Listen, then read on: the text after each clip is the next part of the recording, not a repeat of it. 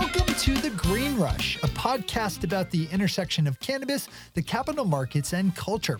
On a weekly basis, hosts Ann Donahoe and Nick Opich of K C S A Strategic Communications speak with the business leaders, financial experts, cultural icons, legislators, and generally interesting people moving the cannabis industry forward. Today, Nick and Ann are talking with Adam Burke, C E O of Driven by STEM, a vertically integrated farm-to-home delivery-as-a-service platform redefining the future of the cannabis industry. Our hosts chat with Adam about the company's most recent evolution following its acquisition of Driven Deliveries and how it's positioning to quickly scale and dominate the growing delivery landscape. In addition, Adam provides tremendous insight into the interplay between e-commerce and cannabis, the rise of online delivery, as well as hot topics in the industry, including the reintroduced Safe Banking Act. Don't sit back, lean forward. Now on to our conversation with Adam Burke of Driven by STEM.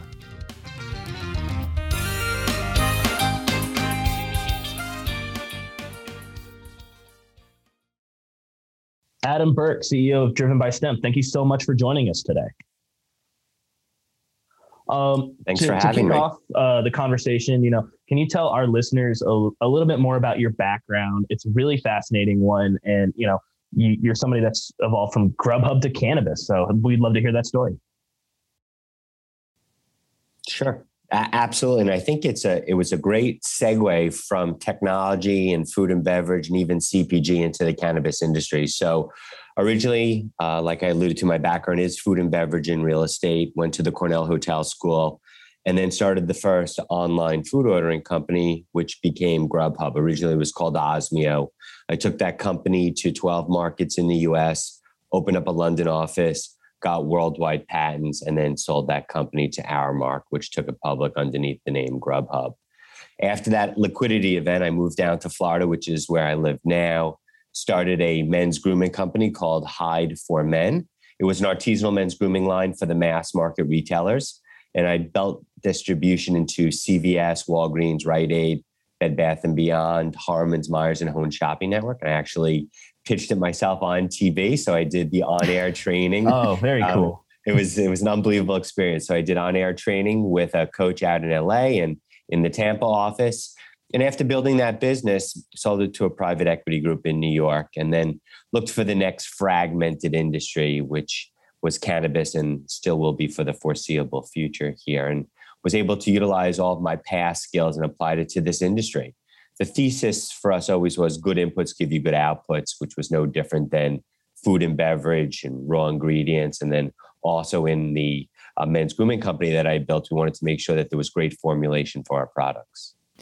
I think it is so interesting that people find it interesting that the traditional approaches to every other consumer packaged goods work for cannabis. Um, you know, you want to make sure that that you have the best technologies, the best, you know, back end system. You want to make sure you have really great brands. And, and you know, people are are kind of surprised, you know, they're like, why are you going from, you know, a C P G company into into the cannabis space? And you're like, it's really analogous. I mean, we did it from a from a P R perspective. We noticed that there was a lack in prof- of professional communications. And so why, why not the cannabis industry? Right.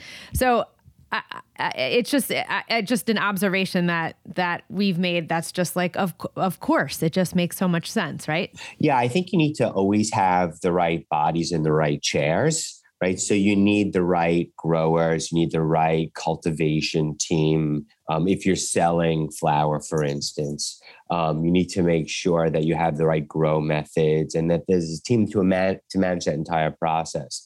But after that, what do you do after the product is harvested and cured and dried and trimmed? What type of package do you put it in? How do you get that message to the consumer? Uh, how do you make sure that you have the right values that's a- around that? Um, and you want to make it appetizing for the consumer, right? So you need that great packaging. Are you going to use glass jars with outer boxes? And how do you get that messaging across? And obviously that's a strategy that the C P G industry has used from the beginning of time And then don't forget logistics, right? How do you get it to the consumer? Is it a B two C model? Is it through your brick and mortar shops? Is it through other brick and mortar shops? So obviously, once again, all C B G sort of strategy that gets implemented on the cannabis side. So there's a there's a ton of crossover.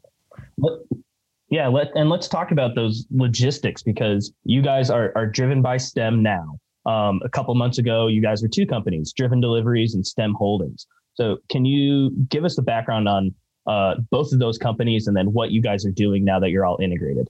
Yeah, absolutely. And it was a transformational uh, movement for our company, STEM Holdings. So like I said, initially, STEM Holdings sought out the cannabis industry.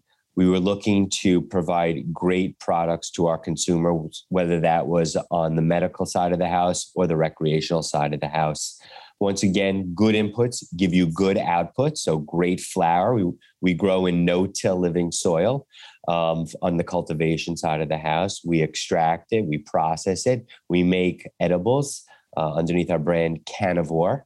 Uh, and we also have a dabbables line as well. So we were growing, we were extracting, we were making a finished uh, package good. And then we were doing our own logistics to our own retail shops. Um, and it's a very successful business. And we were doing that in Oregon. We were doing that in Nevada.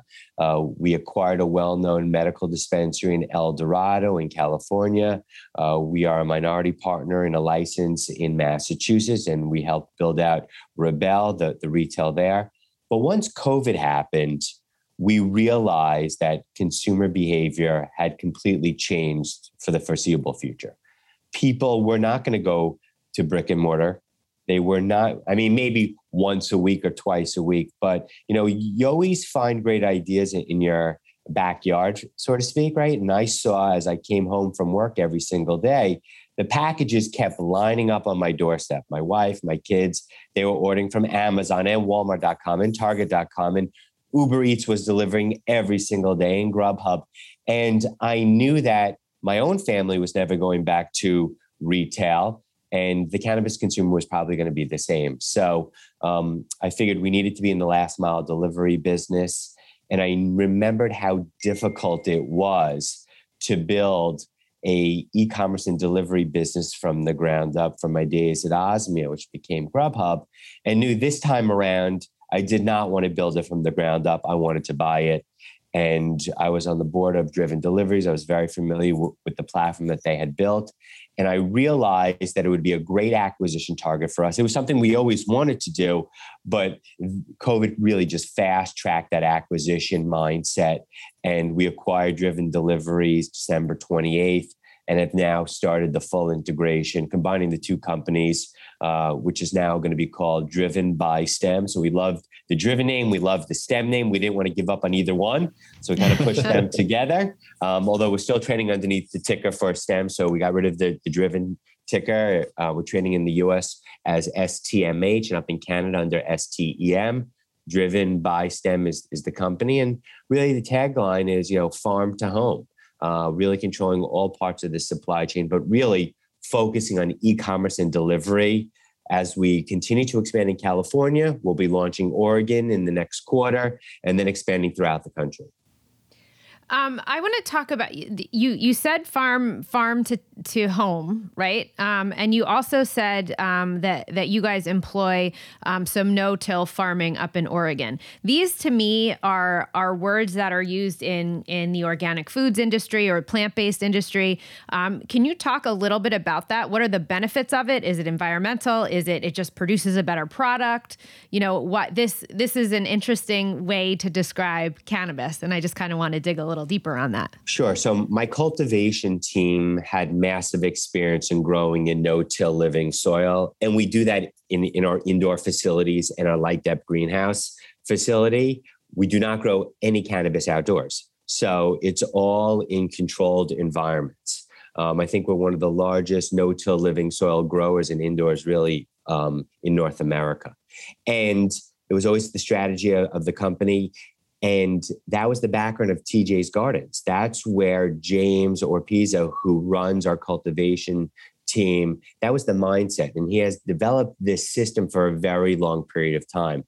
And it is environmentally beneficial. It has a greater uh, product quality, and the cost basis is a lot lower. So it's more expensive on the front end as you make your blend of soil, but over time, you're just adding some additional amendments to the soil. So it's not like you have to rebuild every single time.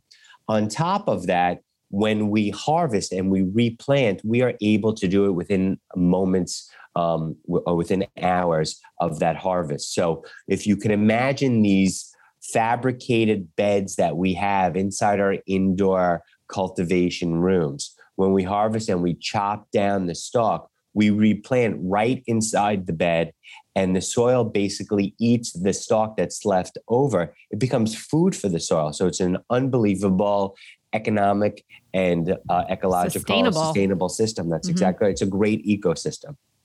I love it. I love it. I want to go back uh, a little bit to to one of your previous answers where you were outlining the the growth plans that you guys are uh, foreseeing for twenty twenty-one and the markets you're operating. You mentioned California, Oregon, Massachusetts, all uh, adult use states. Is that uh, the primary focus is just on these recreational markets, or are you guys, you know, examining opportunities around the entire country?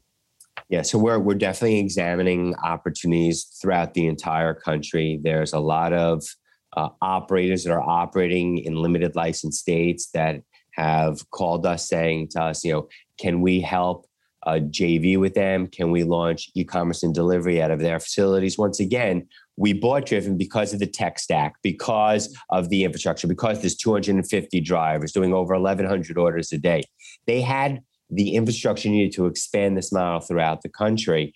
And we will continue to expand now. It just so happens, and you left out Nevada, by the way, but once again, another, another recreational market. It's true. We do operate in uh, recreational markets, but you got to remember the history of the company was medical. You know, we came from the medical days in Oregon. And that's where the roots of the, of the cultivation side of the house lie. Um, but over time, as markets flip from medical to recreational, it's the same consumer. It's just they're no longer having to go out and get the, the doctor's recommendation and pay for that medical card. But it's still the same medical consumer, right? Most of our recreational patients are buying product for some medical ailment. Um, we now classify them as recreational users, but the truth of the matter is they're really medical users, right? They just don't want to or no longer have to pay that two hundred dollars, five hundred dollars, three hundred dollars for that card any longer. Right. Um, speaking of medical, I want to talk a little bit about Oklahoma, um, because I feel like when that market, um, when it became legal, when medical became legal, um, you... that that market grew so much, you couldn't swing a dead cat without hitting a dispensary. Yeah. Um, I, and I just, that's one of my favorite, I one of my most favorite that sayings. Before. I'm sorry. Really? I say it all the time. So who did you borrow so that from? You're welcome. Who did I borrow that from? I don't know. I've been saying it for a while. I don't know. It has to be one of my South Carolina relatives. It sounds like something they'd say. Anyway, um, so can you just give us a read on what's going on in that market now? Yeah, I mean, look, they, they've opened up the market. It is medical, um, but it's almost like recreational moonlighting, like medical. Yeah, right. That's um, what it feels like. It, it, it feels yeah. like that there. We have our STEM dispensary in that market. We're really excited for when they allow e-commerce and delivery to open up there. Um, you also have people... Um, There's no e-commerce there at all? No, we don't do any delivery in in, in that market whatsoever. There's no uh, delivery rules that are in place yet for that market. So there's, there's curbside, obviously, for COVID protocols, but uh, we haven't launched delivery there. That's something we're really excited about. Um, but you're right. There's over a thousand dispensaries. You have tons of growers, tons of processors. Um Everybody knows somebody else that's in the industry that's in that state. And you have a, a major user base there, right? And they made it very easy for the medical patients to get their medical cards. Um, the barriers uh, were not set high as they were in other states. So that market moved very quickly overnight. How frustrating is that, though, that that delivery is not something that can be put in place in every state right now, especially with what you were talking about with COVID before. It, you know, it, I, I one hundred percent see the vision why you guys added Driven and about all that it brings. But what's what's gonna what's happening with the regulatory landscape? Is are these things that are going to change quickly?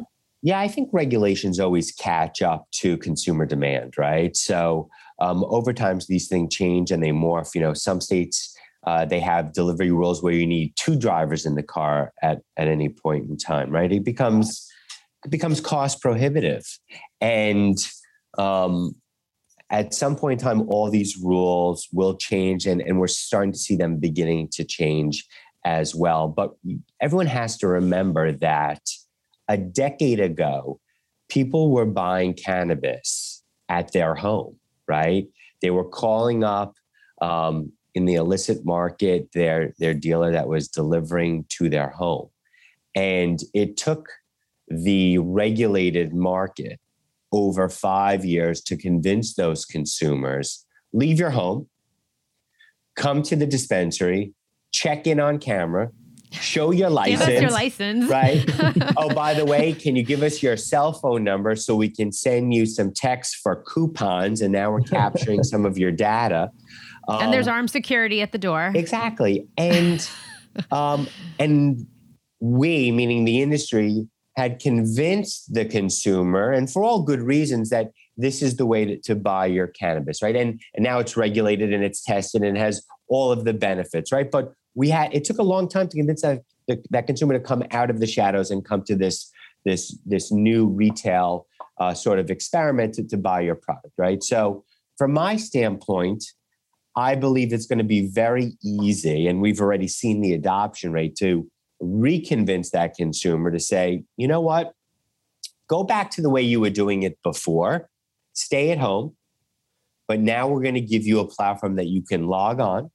And I'm using California as an example. You could log on to the buddy dot org website or the Ganja Runner dot com website. And those are both of our platforms in that market. You'll be able to select a product of the sixty different vendors that we have on the platform, over seven hundred S K Us that we're currently stocking in our three non-storefront retail locations. Those products will be loaded onto uh, trucks and cars with over two hundred fifty vehicles that are on the road on a daily basis. And it's easy, it's convenient. Oh, and by the way, all that product is tested and tracked, and you know exactly what you're getting. Now, I think it's going to be very easy to convince that consumer that that is the process that they should be following. We're seeing that. That's why we're doing over eleven hundred orders a day, and the demand continues to increase every single day. And I truly believe that later on this year, with some new banking regulations that get passed and credit card processing gets approved, at that point in time, the consumer will never need to leave to buy any sort of cannabis-related products because they'll be able to utilize their credit card, right? And they won't have to go to the store or to the bank to use an A T M to take cash, right? Because once that consumer leaves their home to go to an A T M to get cash for the purchase, there's almost no reason for What's them to the go point? Back home, right? They're right, already out. Right. And um, so I think the adoption rate will be ten, fifty, one hundred fold once we get some credit card processing in place. Do you, you know, you sound like you have high hopes for safe banking, which is great. Um, I guess in light of, of what we've seen from the Biden administration, especially last week when it came to light that he's, uh, you know, fired some staffers for admitting prior use of cannabis, which... I don't, can you fire your vice president because she also has admitted prior use to cannabis? Um, you know, so so I think he's he's definitely not a friend of the industry. I think he's getting pulled and you know and dragged along. You know, but do you do you actually think that safe banking will happen? I think components of it will happen. Yeah, I think there's some really good movement on it. We're really excited about that. Um, In addition to safe banking, a lot of people forget about the insurance acts that people are working on behind the scenes as well. That is super important. Our premiums are five to ten times that for any sort of uh, business that's not in this industry. We need fire protection. We need general liability. Right. And, and, right. and, and we need... And we and we have all these things. Remember, we're publicly traded. We have D O insurance. We have all the insurance that's needed, but we pay ten times the going rate. And there's only a few carriers that will underwrite us. It's not an open market.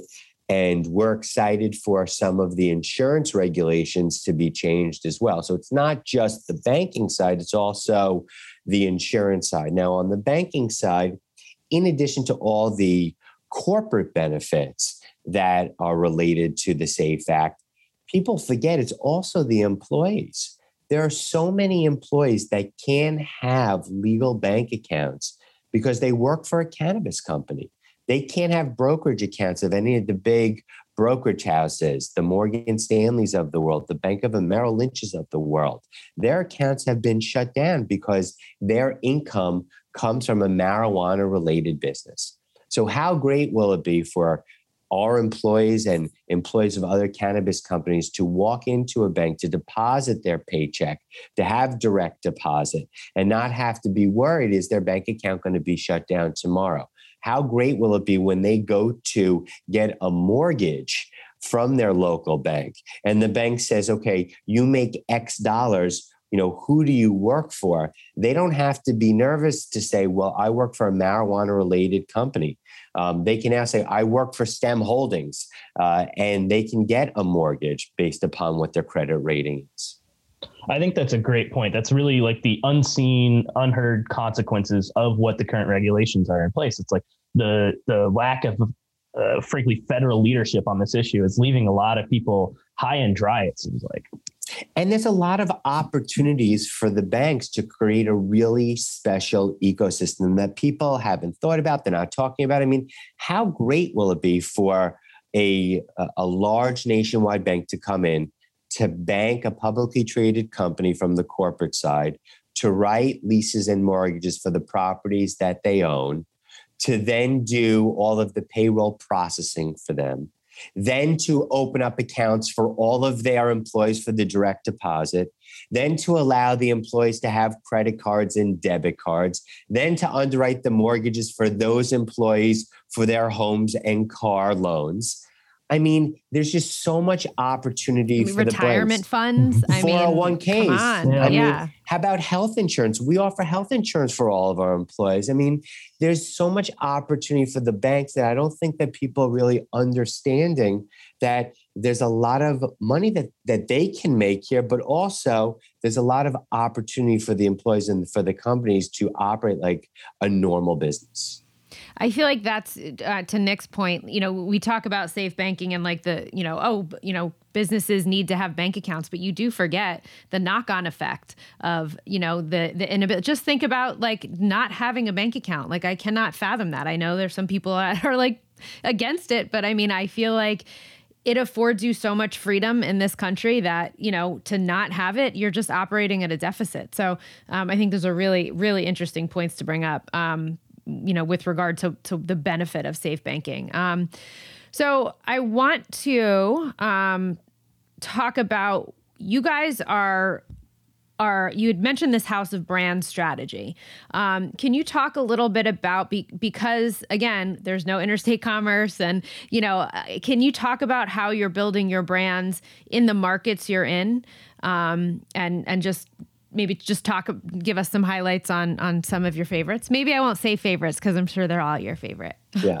So um, obviously there's always an, an emotional impact as you build a brand, right? So we, we really love the brands that we have. I mean, look, there's a ton of other brands that we love and I'll, and I'll walk you through um, that as well. So currently we have three flower brands. We have T J's Gardens, Yerba Buena, and Travis and James.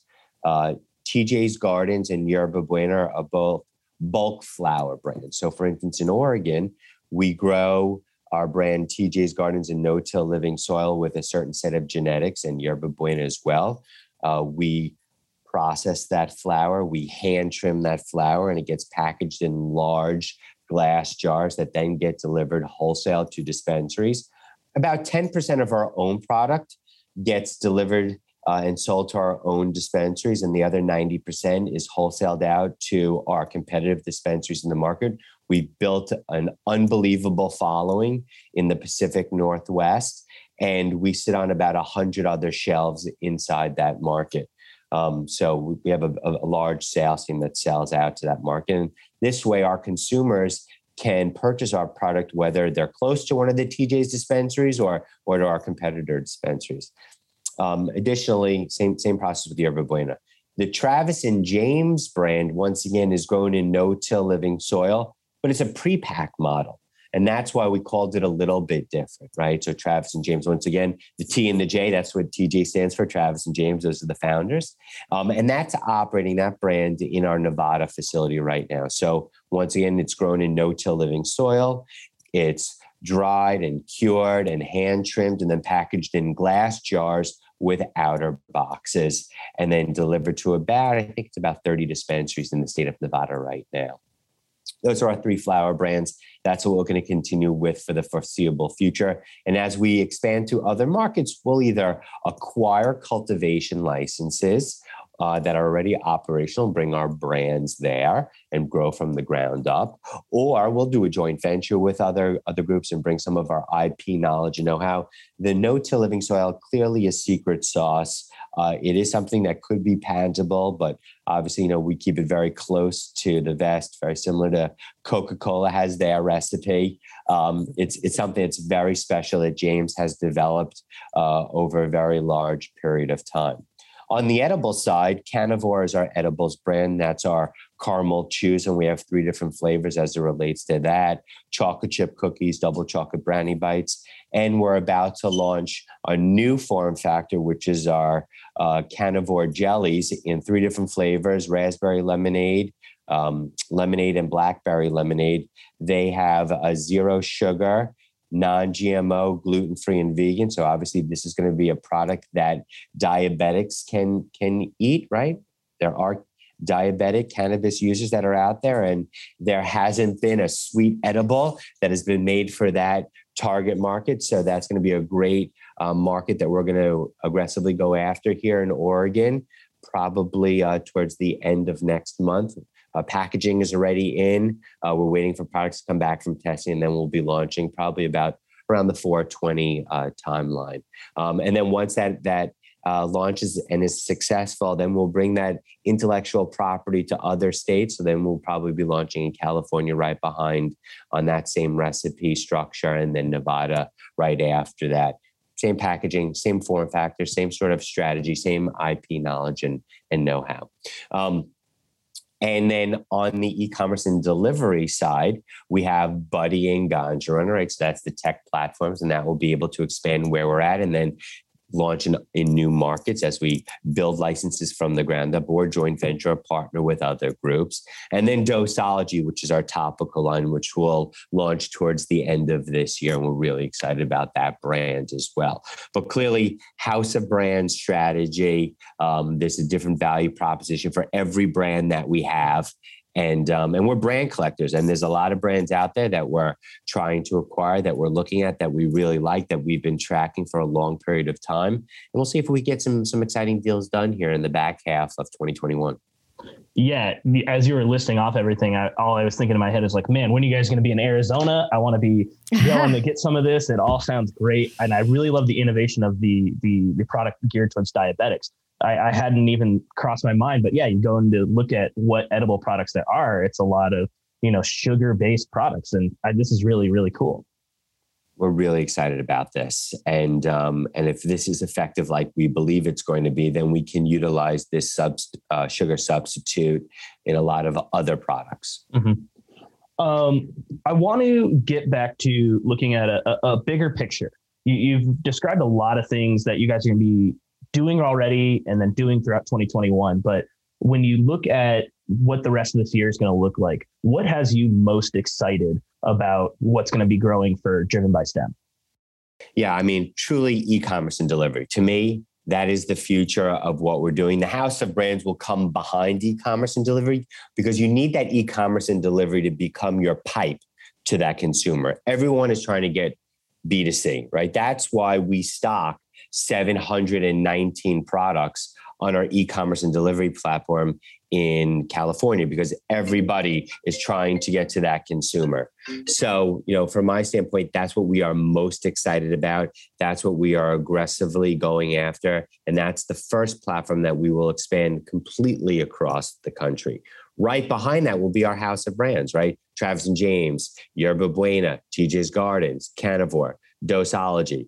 Those will come along for the ride. Um, those have built a phenomenal base of consumers. They all stand for high quality, and that will continue to come through our pipeline to, to our consumers. But at the end of the day, we want to offer our consumers a lot of choice, right? When you walk into a C V S, a Rite Aid, a Walgreens, any sort of supermarket, there's not just one brand, right? There's thousands of brands. Consumers wouldn't go to those retail outlets if they didn't have choice. So we want to continue to be able to offer choice to the consumer as much as possible. But at the same time, we want to be innovative, right? And by us owning the platform, it allows us to be innovative and test new products in real time. We don't have to wait for it to sit on shelf and rely on whether it's our own budtenders at our own retail or budtenders at other retail shops, hoping that they will sell our product, right? We'll be able to push that product to the consumer through our e-commerce platform. And that's why that, that platform was so important to, to purchase. Uh, also, the data, the analytics that we're seeing on a regular basis on what the demographics are, what the consumers are looking for, allows us to fill the need for that consumer, right? That's super important. If we see a specific demographic that's looking for a specific type of product, that allows us then to go out into the market and properly source the product for that consumer, or we'll be able to make that product for that consumer. Do you think, you know, as we kind of emerge from quarantine, or pockets of the company, company of the country are emerging from quarantine, do you think that there might be a little hiccup in, in terms of people who are interested in delivery versus people who are like, I just want to go see my budtender. I just want to go out. I'm able to go out now.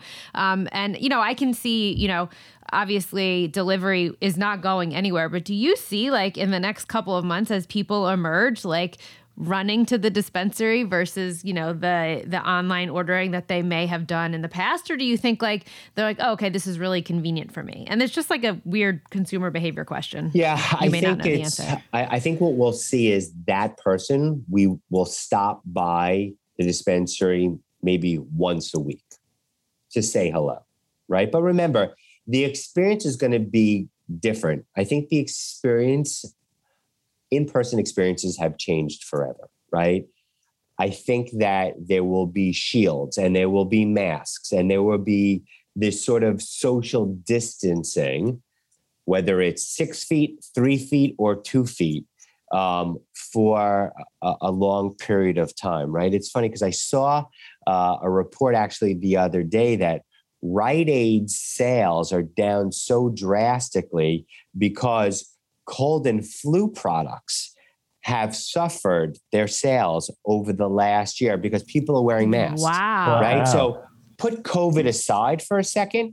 People just aren't getting sick in general because of all the proper protocols this country has put in place. So I think that there's going to be some, some new public service announcements that come out as it relates to that. So even when people get back to, you know, life pre-COVID, they're still going to be very careful because they've realized, look, I haven't been sick in a year and a year and a half. I haven't had the sniffles. I haven't had a cough. I haven't had a the normal winter cold that I normally had. My allergies are doing better. So like all of these different things, I think we're go- we're going to see, right? So I think there's going to be a change in behavior.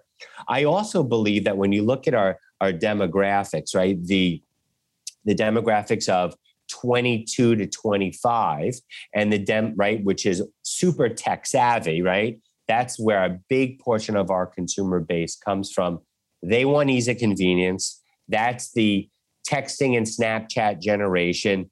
They don't need to come out of their home and say hello to the budtender. They're just not interested, right? They want, they know what they want. They know how they want it. They'll do some, some research online. Um, We're going to have a, a digital budtender added to our platform probably over the next year or so. We're we're developing that right oh, now. That's cool. And I think that those consumers are going to stay at home and order through e-commerce and delivery. The older generation, the sixty plus, who has been forced to go online during COVID for everything, Amazon, Amazon dot com, signing up for their COVID shots. I mean, you name it.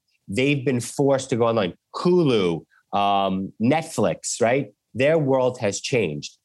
That consumer is now somewhat tech savvy, and they like the ease and convenience of ordering online. They've moved to, you know, online grocery orders and online um, food orders delivered to their home. It's that middle section, right? That thirty to fifty-five or whatever it is. Uh, that's the grouping that might be more interested in coming out and saying hello to, to their bud tender. But also, you got to remember, their life has completely changed. That working population now is being afforded the opportunity to work from home three days a week at minimum. That's what we're seeing um, across the country, that even when people are going back to work, large corporations and mid-sized corporations are not going to allow their employees to work from home three days a week. And if they're at home, there's no need for them to leave.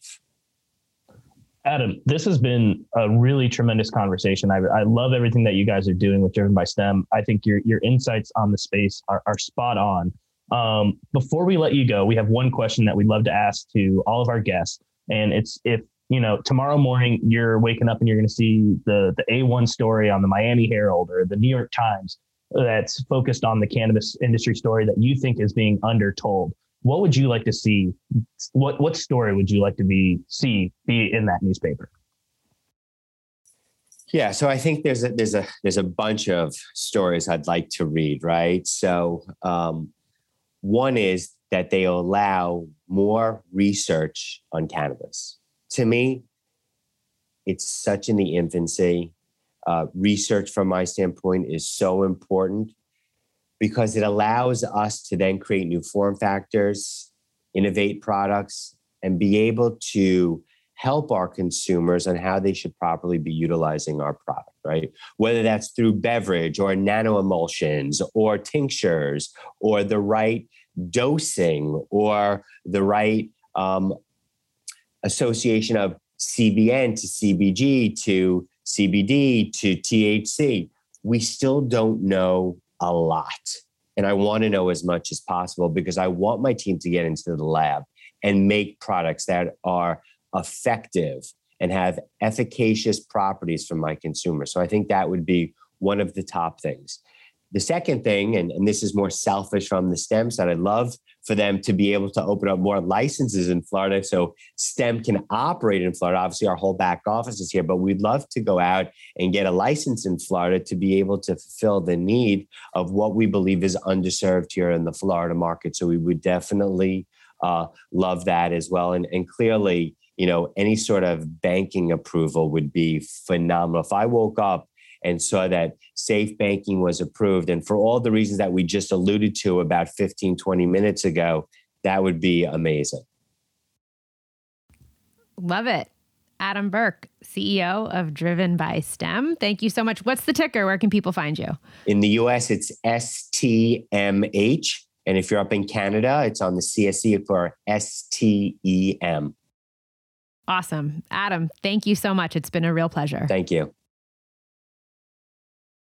A special thanks to Adam Burke, C E O of Driven by STEM. You can check out check them out more by going to w w w dot driven by stem dot com. Um, and also check them out on the C S E under the ticker S T E M. As always, thanks for listening. If you want to chat with us, you can find us on Twitter at the handle at the underscore Green Rush or on Instagram at the Green Rush underscore podcast, or drop us an email at Green Rush at or drop us an email at greenrush at k c s a dot com. Um, and make sure to subscribe to our weekly newsletter as well as to the Green Rush in your favorite podcatcher. That's one take, share, one take.